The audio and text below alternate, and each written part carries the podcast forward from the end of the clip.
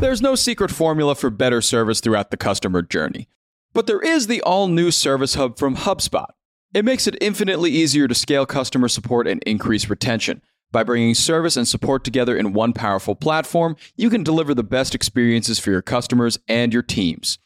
Free up time for your reps to focus on complex issues with an AI powered help desk. Proactively drive retention with customer health scores that help keep your business ahead, stopping churn in its tracks. And give your entire go to market team the data they need to operate as one unified, powerful front. Also, you can easily support, strengthen, and grow your customer base. Secrets out. HubSpot Service Hub is a game changer. Visit hubspot.com/service to do more for your customers today. All right, what's going on, everyone? It's Friday, March 4th, and you are listening to the Hustle Daily Show. I'm Zachary Crockett. I'm here with our daily writers, Juliet Bennett Rylah. Hey. And Jacob Cohen. Howdy do. Today, we are talking about something many of us have had to awkwardly explain to employers gaps on resumes. Time off between jobs has been frowned upon historically, but the tides may be shifting a bit. We're also going to get into some beef between Wikipedia and Russia, an embarrassing screw up by the EV truck maker Rivian, and a big move from Amazon. Before we get into all that, let's do a quick rundown of the news. So, first off, we've seen a lot of big Western companies pull out of Russia in the past week Apple, BP, Shell, Exxon, Ford, GM, Boeing, Disney. The list goes on and on. And yesterday, two more firms threw their hats into that pile IKEA and the fashion retailer H&M, which have 17 and 168 stores in Russia respectively. They've both decided to temporarily halt operations in Russia as the Ukrainian conflict continues to play out. Now, I know many of us here in the US are feeling the pressures of inflation. We're now sitting at a 7.5% annual rate, but over in Turkey, things are much graver. The country just reported a 54% inflation rate. That's a 20 year high. Turks are seeing their salaries drop and their cost of living dramatically increase. Despite the turmoil, Turkey's president is refusing to hike interest rates. Elon Musk has invited the United Auto Workers to hold a union vote at Tesla's California factory. This invitation comes on the heels of President Biden's announcement that union made US built electric vehicles will get an extra $4,500 tax incentive. Tesla's factories are not currently unionized, and Musk has been pretty critical of unions in the past. In 2018, he tweeted that any employee who formed a union would lose their stock options. And lastly, Google has officially set a date for many of its employees to return to the office. Its voluntary work from home period ends April 4th, so expect to see a few less people coding in sweatpants at your local coffee shop. That's going to do it for the news. Now, let's move into our big story for the day. So, if you've ever taken time between jobs, you know it can be really stressful to try to explain this gap to new employers. And there's obviously been a big stigma against this in the past, but LinkedIn is trying to change that with a new feature they just rolled out. Jacob, you want to give us the down low here on the on this feature? Absolutely. So, unless you have worked at the Gap, most people probably feel like it's not a great look for themselves to have a gap on their resume or on their LinkedIn too. There's a big stigma around it. And LinkedIn actually says 60% of workers believe the stigma exists. Mm-hmm. It's particularly a problem for women in the workplace. So they're putting in this new feature that lets users choose from 13 different options basically to describe such a gap. Options include personal reasons like caregiving and bereavement, as well as work reasons like career transitions and layoffs. Although that's probably a more interesting one mm. to hmm. try to explain. But it is backed by data. So LinkedIn reported a 39% jump in career gaps in 2020. And, you know, I can personally say I've seen career gaps of different kinds over the last mm-hmm. couple years. I've seen people take breaks to go to like boot camps, they're, you know, trying to transition careers. Sure. In college, whether you consider that part of the, someone's career. I mean, I've seen kids take different kinds of gaps, whether that was not being able to get an internship for a couple semesters because of COVID, or kids literally taking off for a year, like a gap year, in the middle of their college experience because they didn't want to be there during COVID. Mm-hmm. I've seen a lot of that. And uh, interestingly, though, LinkedIn said 79% of hiring managers would hire a candidate with a career gap on their resume. Wow. What's also interesting is just between the pandemic, labor shortages, there's now this war for talent. Mm. And experts think that it's also softened the view among recruiters of looking at a career gap on someone's resume. So it is interesting. Yeah, it would be fascinating to kind of look back and see see what that 79% figure was even just 10 years ago. I mean, a lot of us remember, you know, sitting in a interview and just being grilled about, you know, taking a few months off between jobs. That perception is obviously shifting now for a lot of the reasons you mentioned. I think it's just become more common, especially during the pandemic and the great resignation, for people to need to take a little time to themselves. Juliet, what's the bigger picture here in terms of shifting attitudes towards workplace flexibility? Yeah, it just seems like, especially in the wake of the pandemic, we're moving toward a more flexible scenario where it's kind of you no longer assume someone's going to graduate college, immediately get a job, work that job for 10 years, then get another job. Uh, mm-hmm. Things are a lot different now. There's a lot of people starting their own businesses, there's a lot of people freelancing. Remote work is way up. A recent report believes 25% of all professional jobs in North America will actually be remote by 2023. And then we've got other countries that are moving to a four day work week.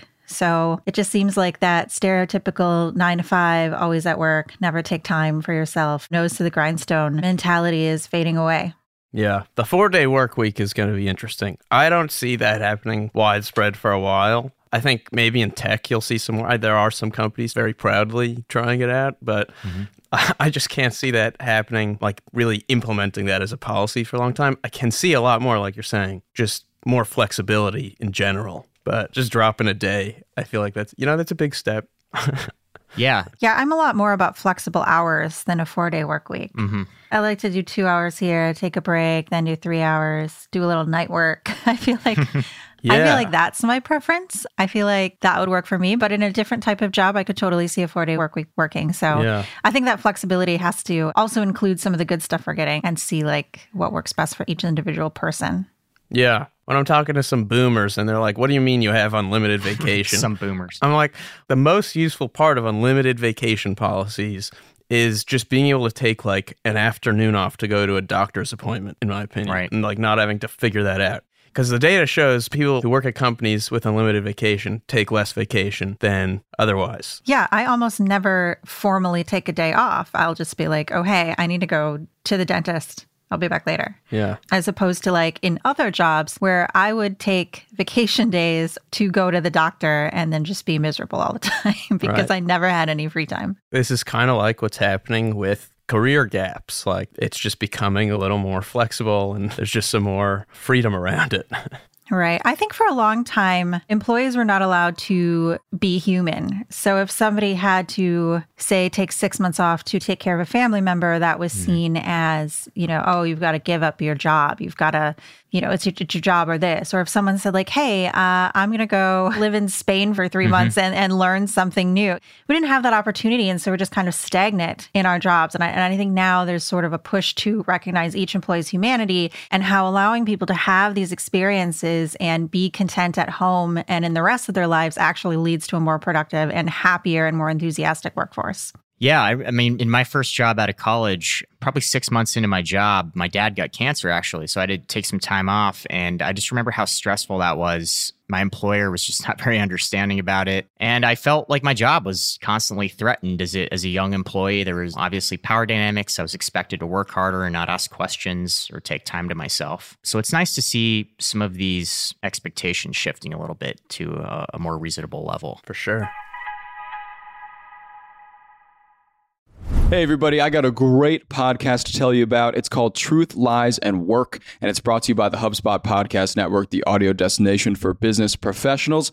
On this show, you can join husband and wife team Al and Leanne Elliott as they dispel myths, impart wisdom, and answer all your questions about finding, keeping, and motivating great people. They actually just did an episode with John Smith, who is the manager and agent of famous Argentinian soccer player Diego Maradona. He talks about in this episode how he was able to manage the global superstar, athlete, celebrity that Maradona is and was. It's a great listen. You better get out there and check it out. And you can listen to Truth, Lies, and Work wherever you get your podcasts.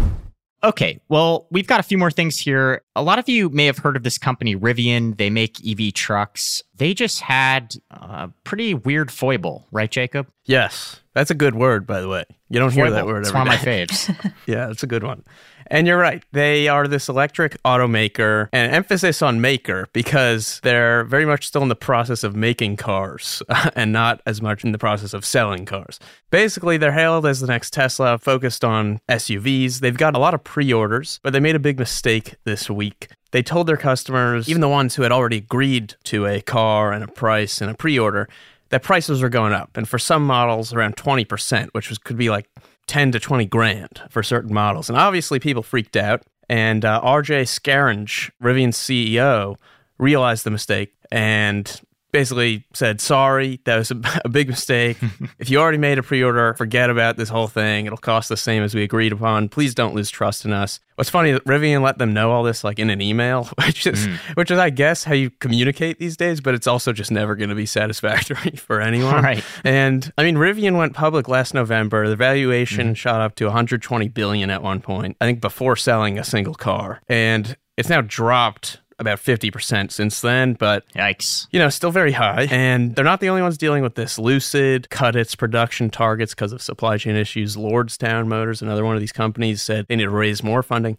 I guess the lesson here it's not cheap making cars. It is not cheap making cars. yeah. yeah. And, you, you know, this does point to a bigger problem. You know, how companies are obviously dealing with a lot of supply chain issues and increased production costs. And it's been interesting to see how companies are navigating this differently. Some are passing these costs onto their customers, others are kind of just eating the costs and waiting for things to ease up. Yeah, it'll be an interesting experience watching this all play out in the coming months and years. All right, let's shift to Wikipedia here. Wikipedia is the internet's favorite free encyclopedia. A lot of people turn to Wikipedia as a source for definitive information. And whether you believe it or not, it's often seen as kind of a non biased, straight information type of site. But Juliet, Russia is waging something of a, a war against Wikipedia.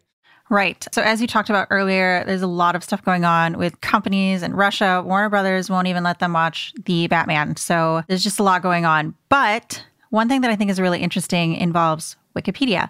Russia's tech and communications regulator, Roskomnadzor, is mad about the Russian language Wikipedia page covering Russia's attack on Ukraine. And to be clear, this is pertaining to an article written by Russian volunteers for Russians. So it's not mm. the English language article that you or I would probably get if we went to Wikipedia right now. Sure. So Russia claims full of false information about casualties and sanctions, and they are now threatening to block Wikipedia in Russia if its editors don't censor it.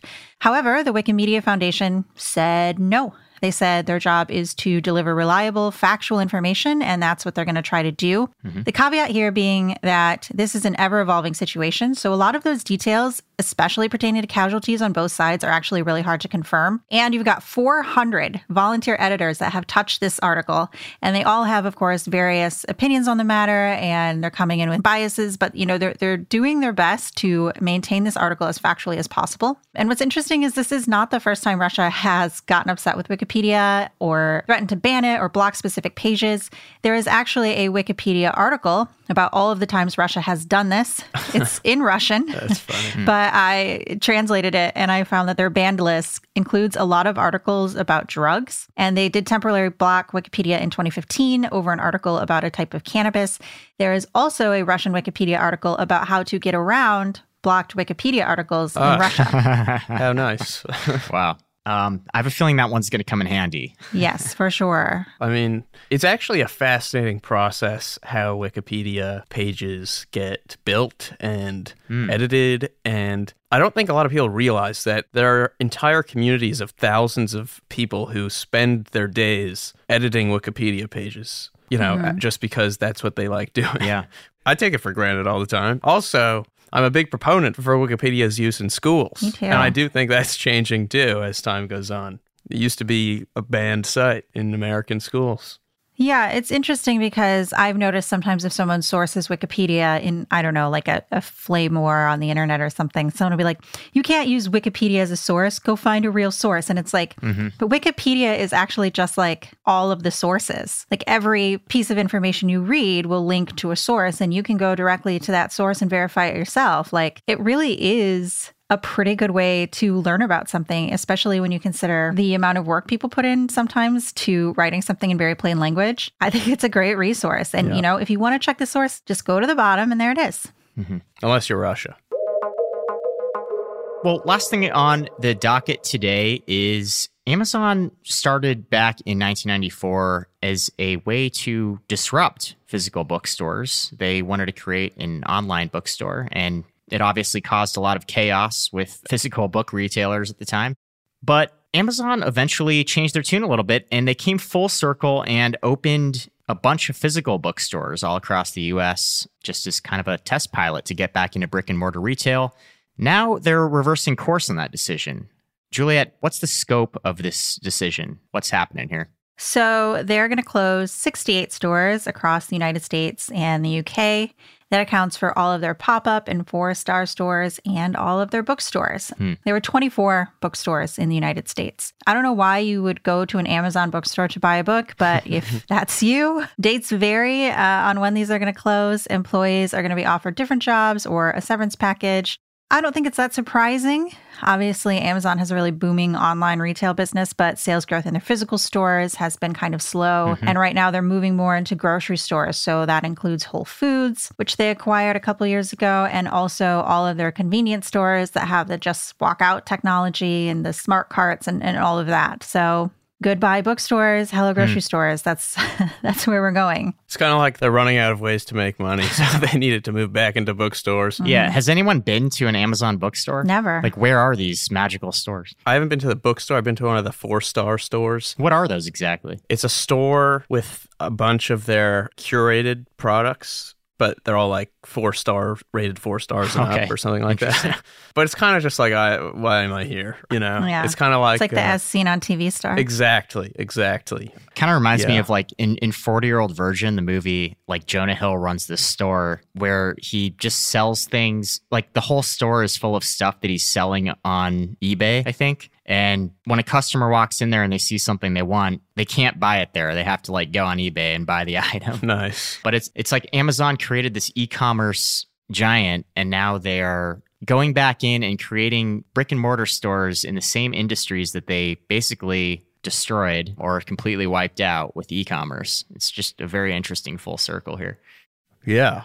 And I mean, they're doing it in a lot of industries too, right? They have Whole Foods, which they're adding a lot of tech too. Like there's a couple Whole Foods that they're opening now with this kind of just walk out technology with like palm scanning. So you can just walk in, scan your palm, pay that mm. way. And they're also opening up large clothing stores with all of their kind of in house rolled up brands that they've built over time. Mm. I mean, with like different kinds of smart dressing rooms. I have no idea if it'll work that well. The problem is they were the ones who built the movement towards online shopping, and now they're trying to tell people, oh, wait a second. You should like going in person. It's almost like that, you know? Hmm. Maybe their goal is to use the space program to put the stores in space um, on other planets while also expanding their gaming and their television empires. I guess my point is, what isn't Amazon doing? Like they spent over $400 million on a Lord of the Rings show. they just unrolled a gaming platform yesterday. and Bezos spun off his space thing. It's just like, mm-hmm. is there an industry Amazon does not deal with at all? Well, as of uh, yesterday, physical bookstores. yeah, they um, dropped that one. That's it. That's it. Maybe they want you to read them on Kindle now. They're just moving everyone to Kindle after weaning them off and on and off again physical books. Hmm. Yeah. All right, that's going to do it for us today. Thanks for listening to the Hustle Daily Show. We're a proud part of the HubSpot Podcast Network. I'm Zachary Crockett. Big thanks to Juliet Bennett Rylah and Jacob Cohen for joining me today. And shout out to Darren Clark, our producer. If you liked what you heard today, we've got a lot more tech and business coverage over at thehustle.co. We'll see y'all next week.